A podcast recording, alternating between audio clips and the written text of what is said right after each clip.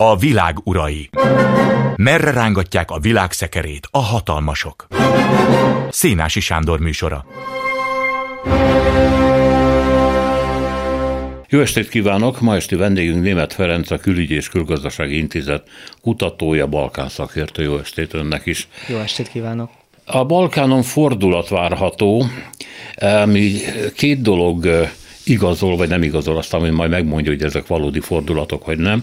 Az egyik az, hogy Vucic szerb elnök, ugye, aki nemrég még elrendelte a szerb hadsereg legmagasabb fokú készültségét Koszovóval kapcsolatban, a, amelyel kiéleződtek a ellentéteik, ahol mondjuk novemberben még 600 szerb kilépett a boszniai rendőrségből, mert azt mondta, hogy fölfüggesztettek egy szerb rendőrtisztet, aki nem hajtotta végre a rendszám tábla cserét, ugye ez lett volna a rendszám tábla háború, mert Koszovó megkövetelte, hogy talán ne szerb rendszámokkal szaladgáljanak a szerbek Koszovóban. Na és akkor jött most egy fordulat, Vucic kijelentette, hogy Szerbiának el kell fogadnia a Koszovóval fenntartott kapcsolat rendezését célzó úgynevezett francia-német javaslatot. Magyarán, ha nem is de jure, de de facto el kell fogadni, hogy Koszovó van. Létezik, Szerbián kívül létezik. Miért mondta ezt Vucic? Hát azért, mert azt mondta, hogy bekeményített az Európai Unió, és ugye mi tagjelöltek vagyunk, több más nyugat-balkáni országgal együtt, és ha tagok akarunk lenni, akkor most engedelmeskednünk kell ennek. Háború van, és Brüsszel most egészen másként viselkedik velük szemben. Ezt elfogadja egy valódi fordulatnak? Ez abszolút valódi fordulatnak tekinthető, mind szerb részről, mint pedig mondjuk a nyugati hatalmak, az Európai Unió, illetve az Egyesült Államok részéről, és talán a kulcskifejezés az, hogy háború van.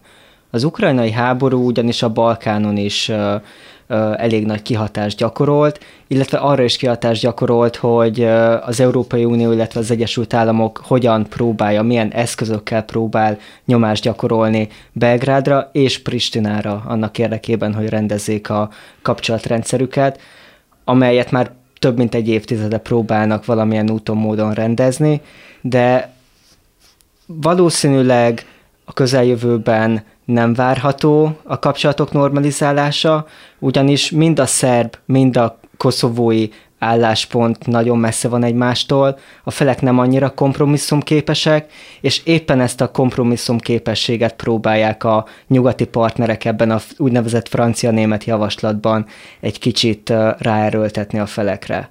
Tehát hm. amikor Vucic szerb elnök azt mondja, hogy nyomásgyakorlás alatt van, akkor nem túloz, ez nem valamilyen belpolitikai üzenet, hanem ez valós realitás, hogy mind a németek, franciák, de Washingtonból is nagyon sok diplomata próbálja mind Vucist, mind Koszovó miniszterelnökét Albin Kurtit arra presszionálni, hogy üljenek le tárgyalóasztalhoz, és ha már ott vannak az asztalok mellett, akkor valamilyen megállapodás is kössenek egymással. De mit jelent ez a gyakorlatban? Tudnék azt, hogy a fenntartott kapcsolat rendezését célzó javaslat elfogad. Ez ugye egy ilyen bigfa nyelven van megfogalmazva, de gyakorlatilag azt tartalmazná szerintem, hogy megpróbálunk egymás mellett élni, de hogyan? Alapvetően ez az úgynevezett német-francia javaslat még nem látott napvilágot. Tehát Sok nem elem, még nem nyilvános, pár eleme elvileg már kiszivárgott, de még egyik fél sem erősítette meg, hogy az, ami kiszivárgott, az valóban ezen javaslat része. Viszont amit tudni lehet, hogy ez a javaslat nem foglalja magában az, hogy Szerbiának el kell ismernie Koszovó függetlenségét hivatalos úton, Viszont ezzel párhuzamosan Szerbiának el kell ismernie azt a politikai realitást, hogy Koszovó van, létezik, és Szerbiától független. Tehát igazából egy olyan megoldás próbál teremteni ez a javaslat, amely mindkét fél számára befogadható, eladható otthon, a kecske is jól lakik vele, és a káposzta is megmarad. Hát ez Koszovó érdeke is lenne, mert ugye a csatlakozási kérelmet hat ország adta be a Balkánról, Szerbia, Koszovó, Bosznia-Hercegovina, Montenegro, Észak-Macedónia. Kihagytam valamit? Egy, kettő, három, négy, öt. Egyet kihagytam. Akkor nem hat, hanem öt. Törökország, de már a 60-as években. Hát de az nem. Albán, Albánia. Albánia, igen, igen, Albánia. Tehát Albánia a hatodik. És hát Koszovónak is ki kell egyezne, úgy tűnik. De egyébként az, hogy az Unió bekeményít, az más szempontból mit jelent? Mert az olasz miniszterelnök nemrég bejelentette, hogy növelni kell az olasz tőke jelenlétét a Balkánon, hogy ez is segítse kiszorítani az oroszokat. Nem csak az oroszok vannak nagyon keményen jelen, hanem a kínaiak is, törökök is egyébként, törökök nagyon sok beruházás, ilyen presztis beruházást csináltak, ha valaki Mostárban jár, látja a fölújított muszlim épületeket, nagyon szépen meg vannak csinálva, mindegyiken a török zászló lobog, mint az Törökország része lenne. De kicsit furcsa. E, szóval az Unió, mintha most ébredt volna arra, hogy nem hagyhatja a hátsó kaput így félig nyitva mások előtt. Ezzel abszolút egyetértek. Nagyon sok kritika érte az elmúlt években az Európai Uniót olyan tekintetben, hogy mindig reaktív politikát folytat a Balkánon. Ami azt jelenti a gyakorlatban, hogy mindig valamilyen helyzetre reagál, nem megy az események elébe, és az elmúlt húsz évben tényleg azt láthattuk, hogy a Balkán az továbbra is a nagyhatalmak küzdőtere attól függetlenül, hogy mindegy, mindegyik nyugat-balkáni ország papíron legalábbis elkötelezett afelé, hogy egy napon majd az Európai Unió teljes jogú tagjai legyenek. Tehát alapvetően az Európai Unió az, illetve kellene annak a hatalomnak lennie, aki megoldja a Balkán felmerülő problémáit, hiszen egyrészt ő van legközelebb a térséghez, nem pedig Törökország, nem pedig az USA, vagy mondjuk Kína, vagy Oroszország, másrészt pedig gazdaságilag is ő lenne képes befolyásolni a térség fejlődését. Igaz, hogy Kína vagy Oroszország, vagy akár Törökország is rengeteg pénztől a térségbe, főleg Kína és Törökország egyébként, de ezen összegek is eltörpülnek azon gazdasági és egyéb technikai jellegű támogatások mellett, amit az EU biztosít a Nyugat-Balkán országainak.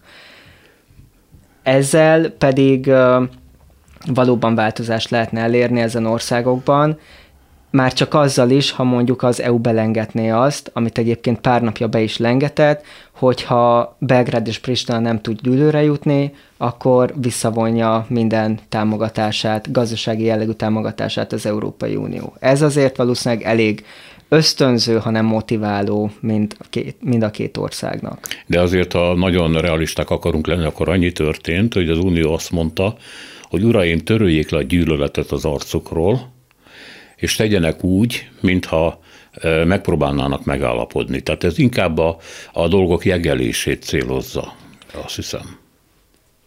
Az Európai Unió nagyon törekszik arra, hogy ne csak jegelje ezt a problémát, hanem egyszer mindenkorra megoldja. Nyilván a Szerbia és Koszovó közötti vita nem egy évtizede kezdődött, annak történelmi múltja van.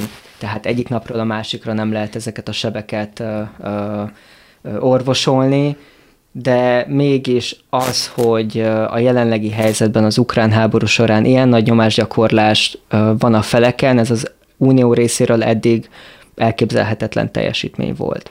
És éppen, és éppen azért próbálják a nyugati hatalmak megoldani Koszovó rendezetlen státuszát, hogy az a későbbiekben, illetve jelenleg ne legyen Oroszországnak egyfajta hivatkozási alap. Vucic részéről ez nagy fordulat, kétségtelen, és az elemzők azt írják, hogy hogy tulajdonképpen ő tovább is ment volna a de jure elismerés felé, de hát meg kell arcolnia a nacionalista szerbelittel, amelyik ezt is nehezen fogja lenyelni. Tehát az, hogy Pucsis mit mondott, az számít, mert ő az ország nagyhatalmú ura. De hát azért nagyon könnyen megbuktatható, hogyha sikerül összeállítani ellene ezt a nacionalista hatalmi elitet, amelyik azt mondja, hogy itt gyakorlatilag hazárulás történik. Mi, mi a valóságos helyzet Koszovó megítélésével, vagy a Koszovóval kapcsolatos reményekkel ebben az elitben? Nagyon érdekes a szerb belpolitika abból a szempontból, hogy nem csak a jobboldali nacionalista pártok ragaszkodnak ennyire Koszovóhoz. Mondhatni jelenleg a szerb belpolitikában a politikailag mérhető pártok összes eleme, illetve tagja, legyen az nacionalista vagy egy kicsit európéerebb párt, nem támogatja Koszovó Szerbia általi elismerését. ez egy nagyon érdekes helyzet, mert körülbelül ez az egyetlen egy dolog van, ami összeköti a szerb pártokat, ebben konszenzus van, egyikük sem akarja elismerni Koszovó függetlenségét. Másrésztről a társadalom is megosztott ebben a kérdésben, sőt ez a megosztottság abban is manifestálódik, hogy akár az uniós tagságról is lemondana a társadalom több mint fele abban az esetben, hogyha annak feltétele lenne Koszovó elismerése.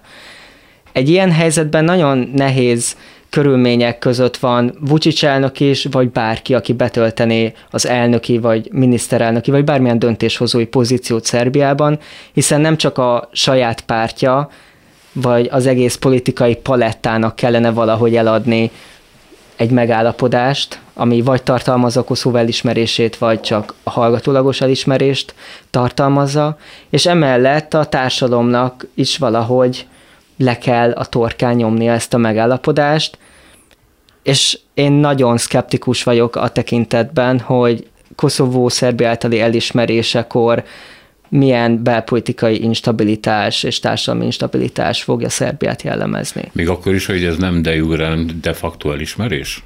Való, valószínűleg ez egy nagyon kicsit visszafogna a feleket, illetve el lehetne adni a társadalom egyes részeinek az, hogy á, ez semmi, ez semmi, Koszovó továbbra is a mi részünk, de azért az emberek fognak sajtót olvasni. Az emberek rá fognak jönni, hogy mi a politikai valóság és a realitás, lehet, hogy nem egyből, de később, és egy ilyenbe biztos, hogy bele fog az adott kormány bukni, bármennyire is népszerű annak vezetője.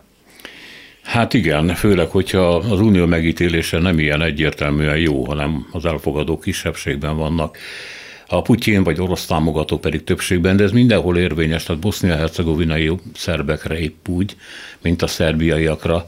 Miért ez egy, jó, értem, hogy ez történelmileg alakult, így értem, hogy ez érzelmi kérdés valamennyire, de megint azzal találkozunk, hogy, hogy van egy realitás, amit viszont nem fogadnak el realitásnak azok, akik ebben a realitásban élnek, hanem mindenféle történelmi álmokban, meg mítoszokban, nem létező dolgokban hisznek és reménykednek, ugyanis Koszovót nem fogja Szerbia visszakapni soha. Ez, ez így van, ez már 99 után a koszovói háború lezárása után látszott, hogy Koszovó újra integrálása Szerbiába, legyen az akár mondjuk egy autonómia útján lehetetlen. A politikai realitás az, 99 óta, de azután végérvényesen, hogy Koszovó 2008-ban kinyilvánította a függetlenségét, az, hogy Koszovó egy állam. És mégis ez az orosz barátság, amiről nem nagyon láttam, hogy mit hoz Szerbiának egészen konkrétan. Most mondjuk rendben van, tehát a földgáz ellátása biztosított, ez nem kicsi dolog a mai időkben, de korábban, amíg nem folyt az ukrán háború, addig világosan látszott, hogy az oroszok képtelenek annyit nyújtani beruházásban, pénzben, támogatásban, lehetőségben, a világra való nyitásban, mint az Európai Unió. Tehát miért tart az orosz barátság ilyen keményen ki, mind a mai napig? Ezt abszolút jól, jól látja, hiszen az energiabiztonságon kívül, illetve Koszovó kérdésén kívül Oroszország nem tud bármilyen ö, előnyel járni Szerbia számára. És ezért is meglepő egyébként, hogy a szerb társadalom mennyire orosz párti. Nemrég volt egy felmérés, megkérdezték a szerb állampolgárokat, hogy melyik külföldi vezető vezetőt kedvelik, vagy preferálják a legjobban, és az első helyen Putyin szerepel továbbra is.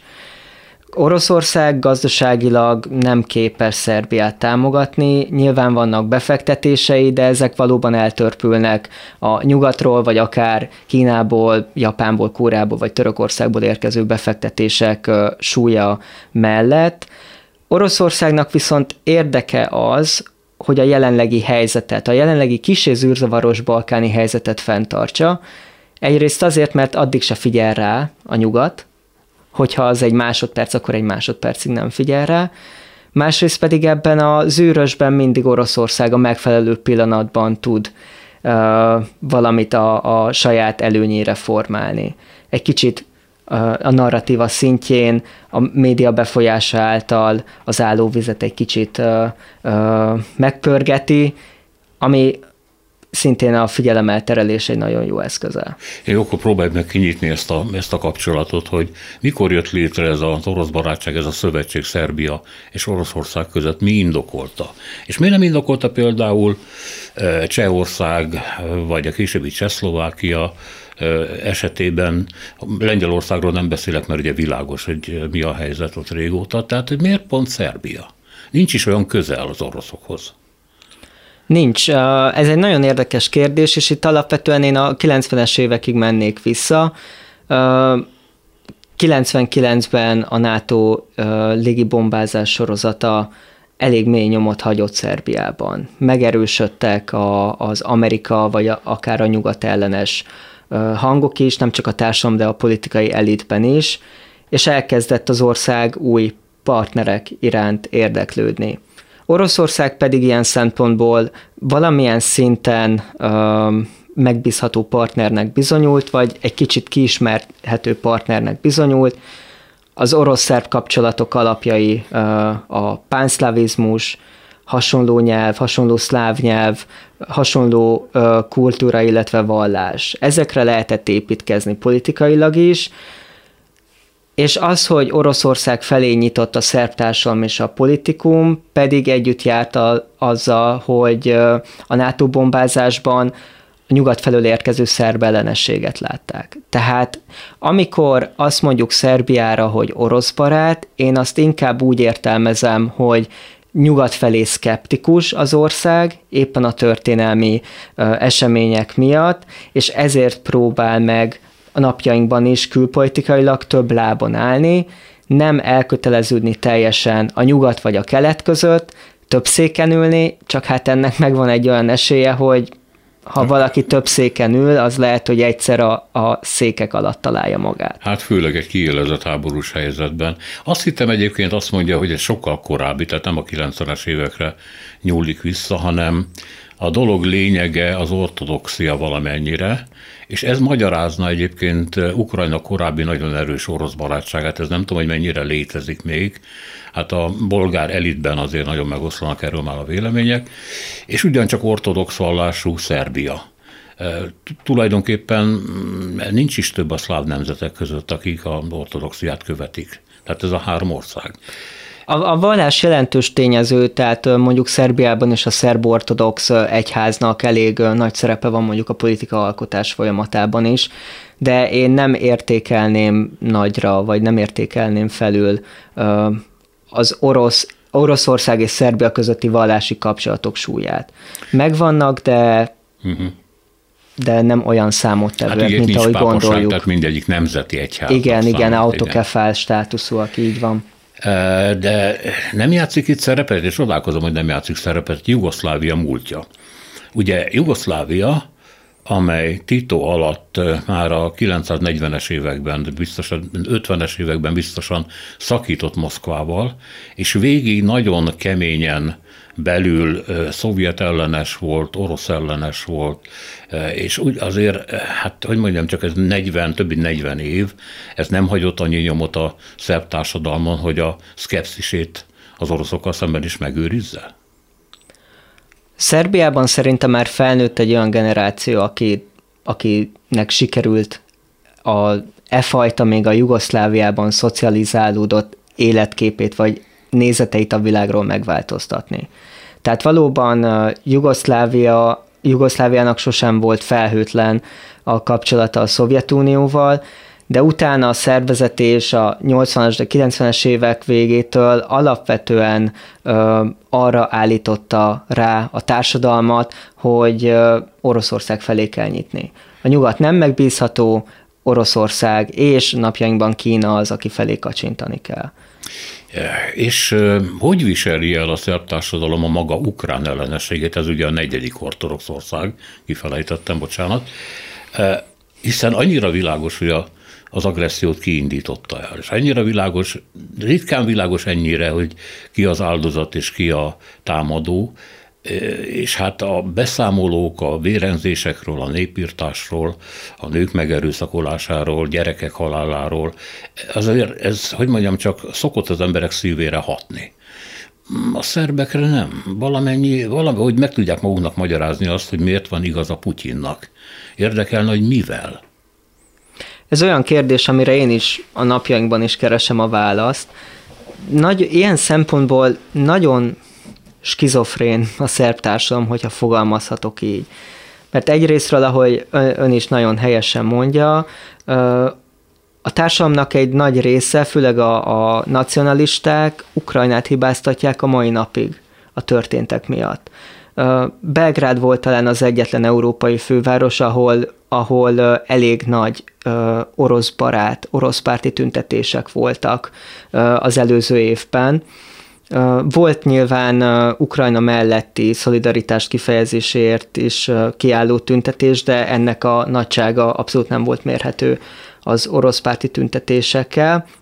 Másrésztről pedig a társadalom kiáll Ukrajna területi integritása és szuverenitása mellett, tehát ilyen szempontból pedig Oroszországgal szemben helyezkedik el, éppen Koszovó miatt. Tehát Szerbia, a szerb társadalom egyszerre látja Ukrajnában önmagát, hogyha Koszovóról beszélünk, hiszen egy hatalom, Oroszország megsértette egy másik országnak a szuverenitását, abból részeket ö, vett el, ezzel megvan a párhuzam ö, Koszovó irányába, másrésztről azonban mégsem ítélik el Oroszországot teljes mértékben agresszorként. Egy másik, és talán keveset, kevés említést eddig felhozott téma pedig az, hogy Szerbiában jelentős számú orosz menekült van, akik nem Putyin pártiak, mert akkor nem menekültek volna ők el Oroszországból. A sorozás elől menekültek a soroz, Így van, a sorozás elől menekültek el. Fiatal középkorú férfiak, szakképzettek, főleg az informatika területén dolgozók, akik Belgrádban, főleg Belgrádban telepettek le, nagyon felvitték egyébként a ingatlan piaci árakat, igen, igen. de ettől függetlenül nagyon jól be tudtak illeszkedni a szerb társadalomba, és nagyon jó munkahelyeket is uh, uh, sikerült uh, megkapniuk, ezzel pedig ugye a szerb gazdaság teljesítményét tudják valamennyire növelni. Tehát ezért mondom, hogy Szerbia, illetve a szerb társadalom hozzáállása Ukrajnához, vagy az orosz agresszióhoz nekem nagyon skizofrénnek hat.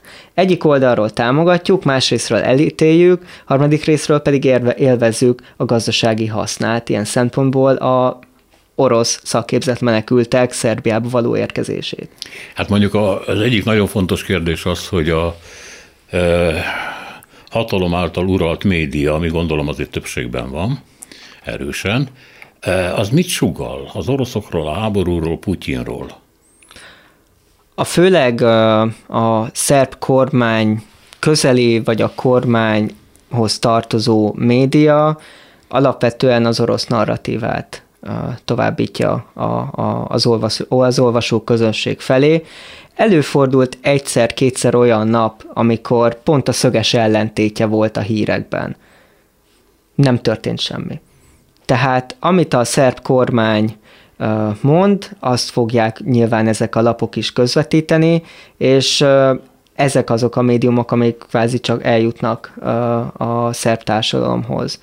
Tehát ilyen szinten a kormánymédia túlnyomó többségében az orosz narratívát továbbítja, és súlyosbítja a helyzetet az is, hogy az orosz médiumok, tehát mondjuk a Russia Today jelen van Szerbiában. Szerb nyelven? Szerb nyelven és nyilván mivel mondjuk a bosnyák vagy a montenegrói nagyon minimálisan tér el a szerb nyelvtől, tökéletesen megértik egymást a különböző nyelvek beszélői, ezért nagyon könnyű mondjuk egy montenegrói állampolgárt is, aki mondjuk nem Szerbiában lakik, ilyen szempontból befolyásolni, mert érti, amit az orosz uh, propaganda médium szerb nyelven lead. Hát ez azért nagyon érdekes dolog, mert Vucsisnak tudnia kell, hogy Brüsszel nem csak azt várja el tőle, hogy próbáljon kiegyezni Koszovó létével, de azt is tudnia kell, hogy még egy ilyen problémás putyini faluvat nem akarnak beengedni az Európai Unióba, amely gyakorlatilag Moszkva érdekeit közvetíti, és ezért tennie kell valamit abban is, hogy, hogy eltávolodás mutat a moszkvai érdekektől. Ez gondolom még nehezebb mutatvány lesz, mint Koszovó ügyében tett fél, félfordulat, mondjuk így, de én nem hiszem, hogy ebben a helyzetben az Unió, vagy akár a NATO, vagy bármelyik nyugati intézmény ezt ne követelné meg valamilyen módon. Abszolút megköveteli. Már a háború előtt is megfogalmazott kérése volt az Európai Uniónak az, hogy Szerbiának követnie kell az uniós közös kül- és biztonságpolitikai álláspontokat. Jelen esetben nyilván az, hogy csatlakozzon Szerbia az unió által Oroszországra kivetett szankciós csomagokhoz, vagy ítélje el minden fórumon, legyen az belpolitikai vagy külpolitikai fórumon az orosz agressziót. Szerbia ezt egyelőre nem tette meg, és, és a múltban sem állt az unió mögé az olyan szankciók vagy külpolitikai állásfoglalások kapcsán, amelyek Oroszország ellen irányultak.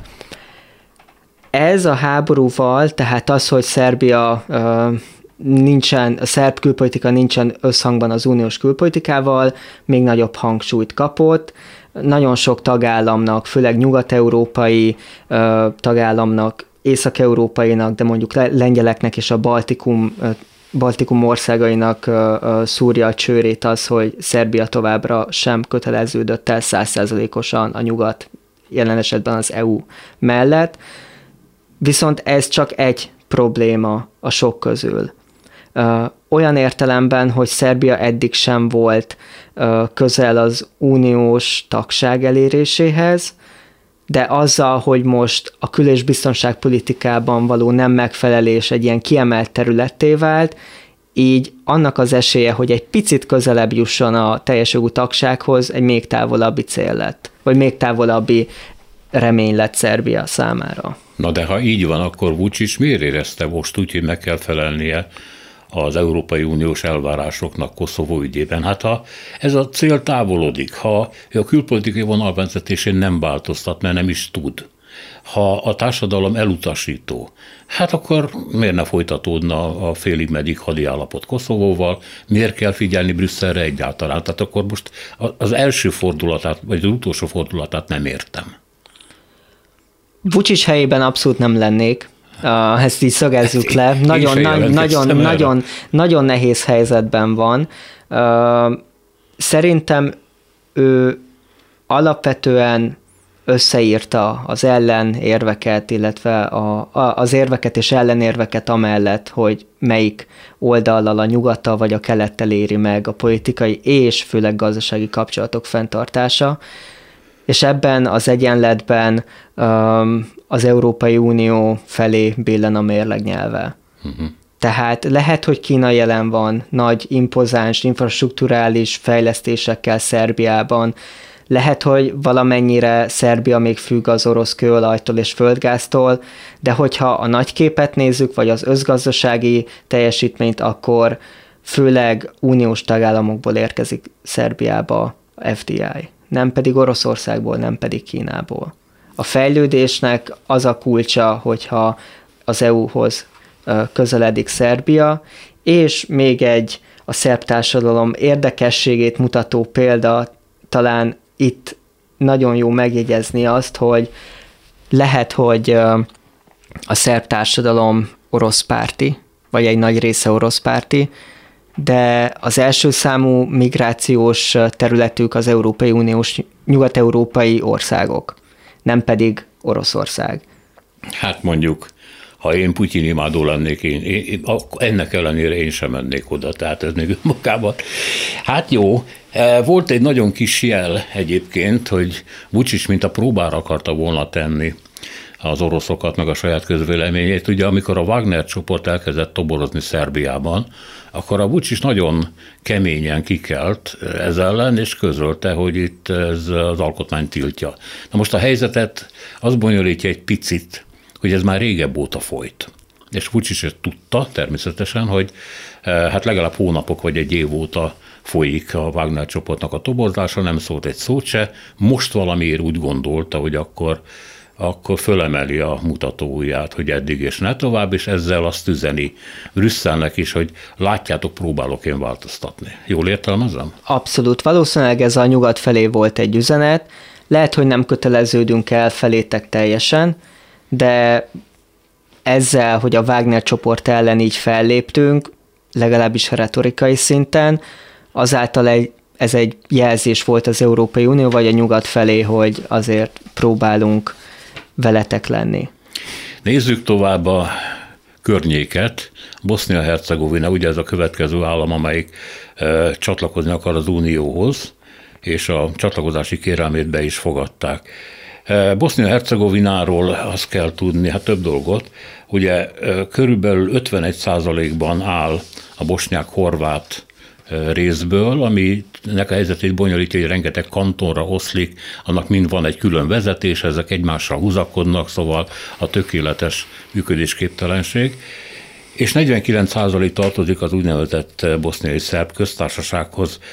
Ki ne tudná, hogy ennek az elnöke, Milorad Dodik, ezt azért tudjuk, mert a magyar kormány elég jelentős pénzeket ad neki, kapott 35 millió eurót, az év végén pedig az Exim Bank, amely kormány felügyelete alatt áll, 110 millió eurós hitelt nyújtott neki, tehát, és egyedül, tehát mondjuk sem a bosványokok, sem a horvátok nem kaptak egy fillér segítséget sem.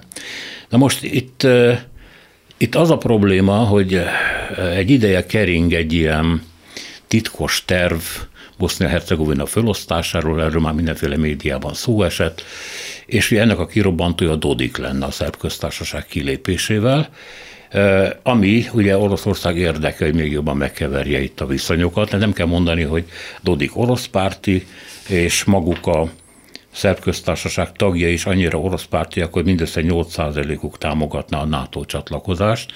A bosnyákok 69%-a szeretné ezt, a horvátok 77%-a ez a különbség. Na most az van, hogy e, korábban a szerb köztársaság törvényhozása megszavazta a kivonulási eljárást a közös intézményekből. Az Unió erre fölhorgat, hogy mégis hogy van ez, majd a új, ö, szerb köztársaság levelet írt az Európai Unió külügyminiszteri tanácsának, hogy tiszteletben tartjuk Bosznia-Hercegovina terület integritását, alkotmányát, nem akarunk menni sehova. Majd eltelt pár hét, és Dodik azt mondta, nekünk saját állam kell. Itt tartunk. Itt tartunk, Dodik egyik héten ezt mondja, másik héten azt, hogyha közelednek valamilyen szintű választások Boszniában, akkor ezen eltörekvéspárti hangok és narratívák megnőnek, hogyha rendeződik a helyzet, hogyha választások nem lesznek mondjuk idén, akkor Dodik előszeretettel teszi vissza a fiókba ezen elképzeléseit. A realitás, itt is kezdjük a politikai realitással, az, hogy a nagyhatalmak beleegyezése nélkül a Balkánon nem lesz határmódosítás, Dodiknak igazából nem érné meg az, hogyha ezt a boszniai szerb köztársaságot, a Republika Srpskát függetlenítené, vagy esetleg csatlakozna Szerbiához. Egyrészt Szerbia uh, nem támogatná ezt, másrészt Dodik és ez a kiszakadt vagy létrehozott államalakulat abszolút elszigetelődne a nemzetközi közösségben, támogatás semmilyen formában nem kapna, legyen az akár humanitárius segély, vagy bármilyen más kétoldalú gazdasági megállapodás, Oroszországra pedig továbbra is csak a szavak szintén ö, számíthatna, Dodik egy ilyen esetben nem lenne Oroszország támogatója gazdaságilag egy ilyen ország fenntartásában, mert Oroszország kvázi magát se tudja fenntartani. De miért ellenezni Szerbia azt, hogy a szerb köztársaság csatlakozzon hozzá?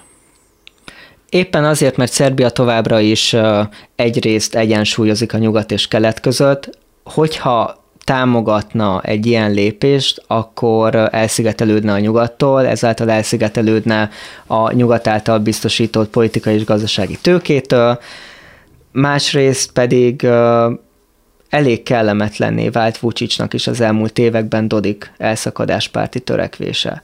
Dodik inkább már Putyinhoz jár konzultációra, hogyha fogalmazhatok így, mint Vucichoz. Vucic szeret problémákat gerjeszteni, de amit még jobban szeret annál, hogyha problémákat tud megoldani. Uh-huh. Vucic jelenleg nem tudja Dodikot karban tartani, az általa előidézett problémákat már nem tudja egyedül megoldani, ezért már elég kellemetlen számára. Na de Dodik még mit tud kísírni magának Moszkvában? Hát semmit. Semmit, esetleg politikai támogatás szavak szintjén, de hogyha a tetteket nézzük, akkor, akkor semmit. Hát pedig a nyugati médiában előszeretettel használják ezt a tengelyt, már mint a Szerb köztársaság, Szerbia, Magyarország, Moszkva tengelyt, e, vagy inkább nevezük ezt ilyen kapilláris csőnek, amin keresztül a moszkvai akarat végig áramlik. Ezt Szerbia esetében, Magyarország esetében inkább értem, mert uniós tag, tehát jó vele bent lenni az unióban, de hogy Dodik mire kell, azt már a bajkeverésen túl, azt nem igen látom be. A bajkeverésre kell. Hát, a Moszkvának abszolút a bajkeverésre kell, ahogy már korábban megbeszéltük, Moszkvának az a jó, hogyha a jelenlegi helyzet, a jelenlegi status quo áll fent továbbra is a Balkánon, tehát amikor egy kicsit instabil Bosznia, Koszovó helyzete megoldatlan, egyik ország sem közeledik jelentősen a NATO-hoz vagy EU-hoz, és Oroszország ebben az űrzavaros helyzetben a kedvére tud egy kicsit játszani, hogyha szeretne játszani. Dodik Moszkva... erre tökéletes eszköz. Moszkva eltűrni azt, hogyha Albán mintára, mert Albánia már tagja a NATO-nak, Szerbia is belépne a NATO-ba, egyáltalán be akarna lépni?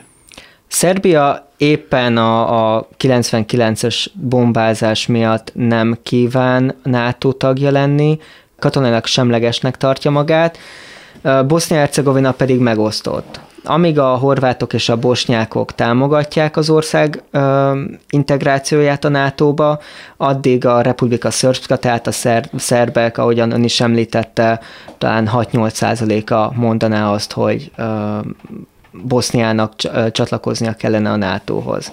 Tehát Moszkvának jelenleg ez így nagyon jó, hogy nincsen Bosznia-Hercegovinán belül politikai konszenzus arról, hogy csatlakozzanak-e a NATO-hoz. Ez Tér... egy ideális állapot. Térjünk vissza a Bosznia-Hercegovina szétverési terveihez. Lehet, hogy ezek ideálisak, de hát ettől még léteznek. Egy, egy, egy jog biztos lenne rá, nem is a szétverésre, de a reformjára, ez maga a Daytoni uh-huh. egyezmény, amit ugye, ahogy mondta, 1995-ben decemberben írtak alá Párizsban, korábban Daytonban, Amerikában is volt egy aláírás, mindegy, és akkor ott volt, azt mondja, Alije Izetbegovics, bosnyák elnök, Frányó Tudjman, horvát elnök, Szloboda Milosevic, szerb elnök, ezek közül ugye már senki nincsen a hatalom csúcsain, illetve meg is haltak. E, de előtte volt egy polgárháború. És szeretném, ha erről beszélnénk egy kicsit, hogy ez e, mit alapozott meg, hogyan vezetett az út Daytonhoz, és ebből a Dayton egyezményből mit adható meg? Működik-e egyáltalán ez a valóságos kérdés? Szóval Ugye 91-ben vagyunk, Szlovénia bejelent, hogy kilép Jugoszláviából, tíz napig folyik a háború, aztán elengedik a szlovéneket, és kezdődik a négy éven áttartó horvát-szerb háború, illetve a boszniai népírtás. Így van, tehát ahogyan a harcok 92-ben egyre fokozódnak Horvátországban, úgy szépen lassan fog átterjedni az akkori uh, Bosznia-Hercegovina tagköztársaságra is a harc ők is kinyilvánítják a függetlenségüket, ők is kinyilvánítják a függetlenségüket Horvátországhoz és Szlovéniához hasonlóan, azonban sokkal komplikáltabb a helyzet, hiszen Bosznia-Hercegovina mindig is multietnikus ország volt lehet, hogy a bosnyákok vannak számszerűen túlsúlyban, de jelentős horvát és jelentős szerb kisebbség volt, nem csak napjainkban, de már a 90-es években és azelőtt is az országban, és emiatt mind Horvátország, tehát a Frányó Tucsman vezette Horvátország, mind a Slobodan Milosevic vezette Szerbia igényt tartott Boszniára. Létrejöttek 92-93-ban ilyen nemzetközileg el nem ismert ö, ö, államkezdeményezések, ö, amelyek nem csak hogy kinyilvánították függetlenségüket, hanem bejelentették igényüket, hogy a háború után majd csatlakoznának Horvátországhoz vagy Szerbiához, ezáltal pedig kvázi megszűnt volna Bosznia-Hercegovina. És akkor nyilván a, a háború idején a helyi vezetőknek egy olyan elképzelése is volt, hogy hát a, az etnikai viszonyok mesterséges megváltoztatásával is sokkal könnyebben el lehetne érni ezt, és meg lehetne magyarázni a határmódosításokat, és hát így jutunk el 94-95-re Srebrenicai népírtásra, amit szerintem nem kell a hallgatóknak különösebben részletezni, tehát 95 nyarán a boszniai szerb paramilitáris erők körülbelül 8000 bosnyák, tehát muzulmán férfit és fiút mészároltak le. Egy dolog vezérelte őket, mert ők muszlimok voltak, nem pedig szerbek. Tehát a nemzetközi közösségnek a hidegháború után, mondhatni Ruanda után Bosznia-Hercegovinában kellett egy ilyen népírtásokkal sújtotta válságúcot megoldania. Ez egy nagyon nehéz feladat volt, hiszen figyelemmel kellett valamilyen szinten lenni, mind a Horvátországra, a horvát vezetésekre, vezetésre, mind Szerbiára, a szerb vezetésre. Nem lehetett senkit kikiáltani győztesnek vagy vesztesnek, mert azzal a nemzetközi közösség azt kockáztatta, vagy kockáztatta volna, hogy nem lesznek a felek együttműködőek a továbbiakban. És így született meg Dayton, a Daytoni megállapodás 95 végén, amelynek az volt a fő és kvázi egyetlen célja, hogy minél előbb fejeződjön be a vérrontás. Ugye Holbrook volt az amerikai főtárgyaló. Igen, az időben, igen, igen, igen.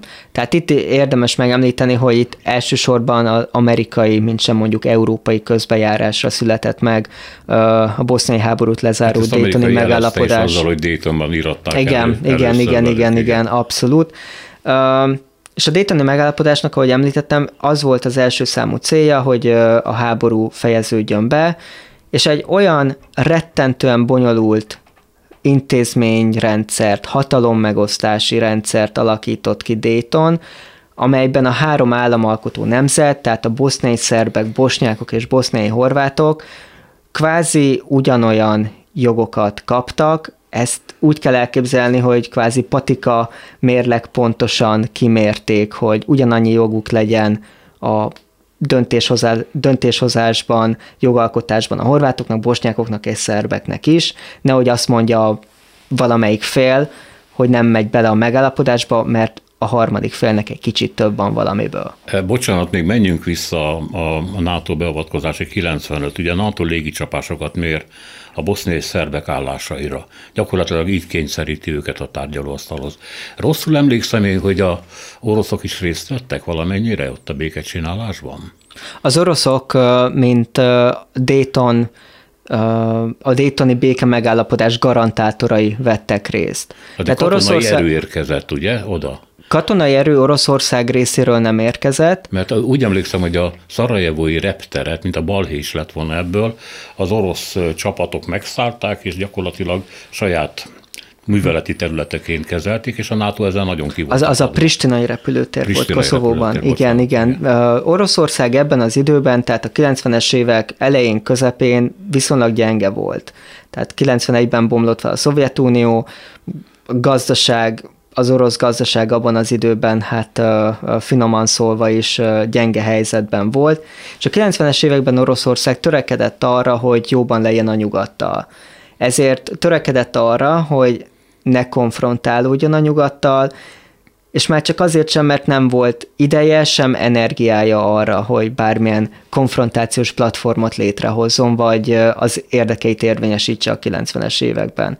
És ezért van az, hogy mind Bosznia esetében, mind később valamennyire igaz ez Koszovó esetében is a 90-es évek végén. Oroszország inkább passzív, de a nyugattal kooperáló szereplőként tűnt fel. Bosznia esetében, a Daytoni megállapodás esetében pedig Oroszország volt az egyik kvázi garantálója a békének.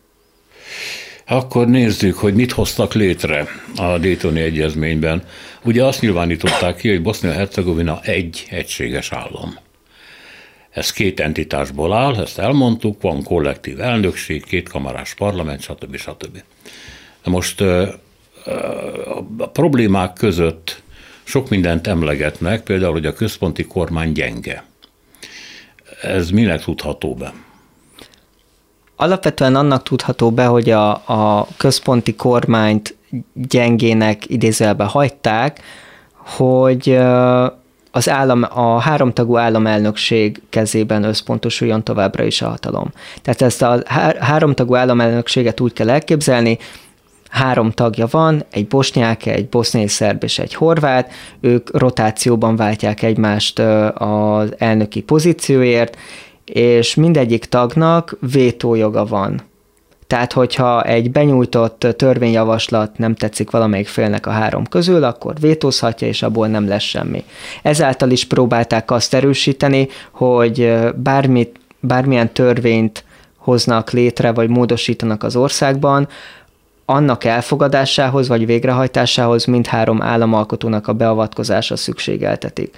Ezért van az, hogy nem is igazából a parlamentre, a törvényhozásra kell figyelni Bosznia esetében, hanem erre az állam, a háromtagú államelnökségre.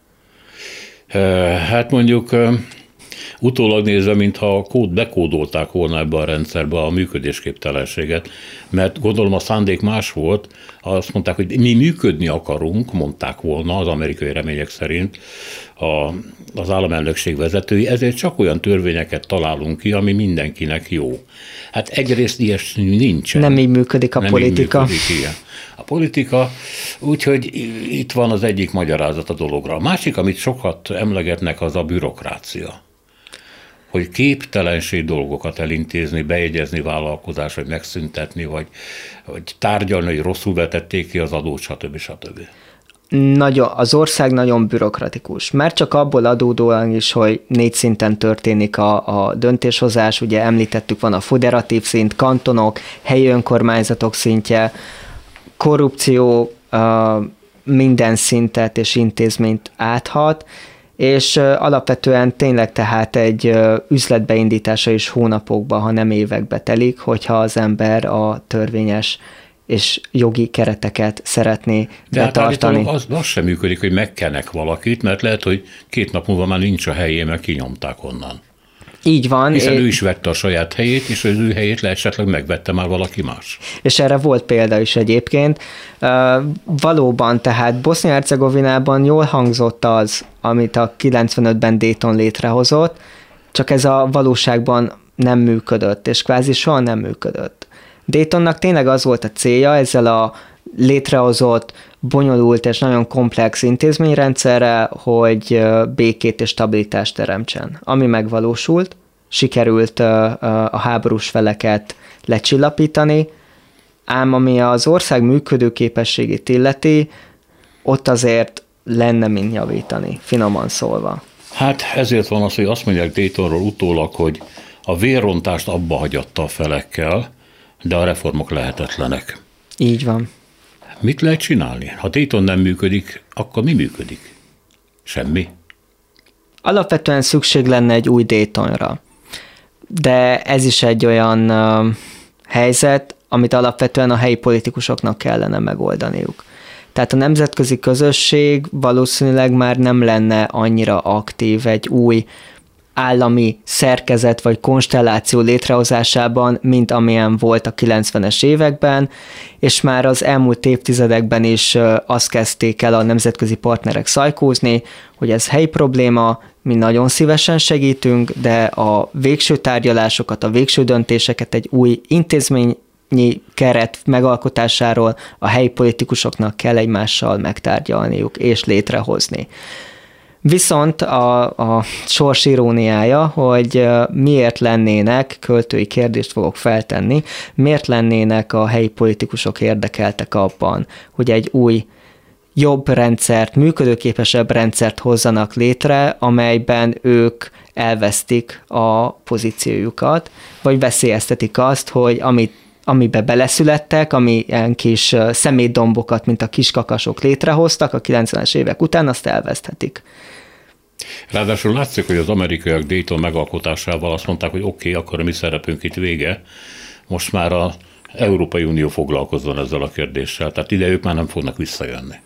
Nem, nem. Tehát katonailag Koszovóban és Bosznia-Hercegovinában, de főleg Koszovóban Amerika még jelen van, az amerikai diplomácia azért még mindig nagyon erős a Balkánon, de hogyha mondjuk a, a válság megoldást, a válságmenedzsmentet nézzük, akkor az USA mással van elfoglalva. Egyrészt igaz az, és már ez a 90-es évek második felétől igaz volt, hogy a Washington az Európai Unióra kívánja bízni a Nyugat-Balkánt, nem csak a földrajzi közelség miatt, de azért is, mert a Nyugat-Balkán majd egyszer talán Európai Uniós tagállamokkal lesz tele. Másrészt pedig a 90-es évek végétől, 2000-es évek elejétől az USA-t lefoglalták más régiók a világban, 9-11 után Afganisztán, Irak, majd később és napjainkban is Kína vagy a Oroszország. Nem azt mondom, hogy a Nyugat-Balkánnak nincs helye, vagy teljesen kiesett az amerikai külpolitika látóteréből, de a befektetett energiák tekintetében hátrébb szorult, és én azt is érzem, hogy Amerika nagyon szívesen tartaná fent ezt, ezt a háttérbe szorult helyzetét továbbra is, és adná át véglegesen a stafétabotot az EU-nak. Azzal kezdtük, hogy valódi fordulat érlelődik-e a Balkánon, amiről azt mondta, hogy igen, és ez igaz is, de a helyzetet nem változtatja meg, úgy látom, és hát egy ilyen bonyolult, mondjuk finoman összetételű társaságnak, mint Bosznia-Hercegovina, sok esélye nincs az uniós tagságra, ezt azért be kell látnunk, mint ahogy Koszovónak sem, vagy Szerbiának sem, legalábbis nem a közeljövőben. De hát amíg él a remény, addig minden él. Meglátjuk, hogy mi történik. Most idáig tudtunk eljutni. Köszönöm szépen, hogy a vendégünk volt. Nagyon szépen köszönöm. Német Ferenc, a Külügy és Külgazdasági Intézet kutatója, Balkán szakértő volt itt az elmúlt 52 percben. A műsort Selmeci János szerkesztette, a műsorvezető Szénási Sándor volt. Köszönjük a figyelmüket, minden jót!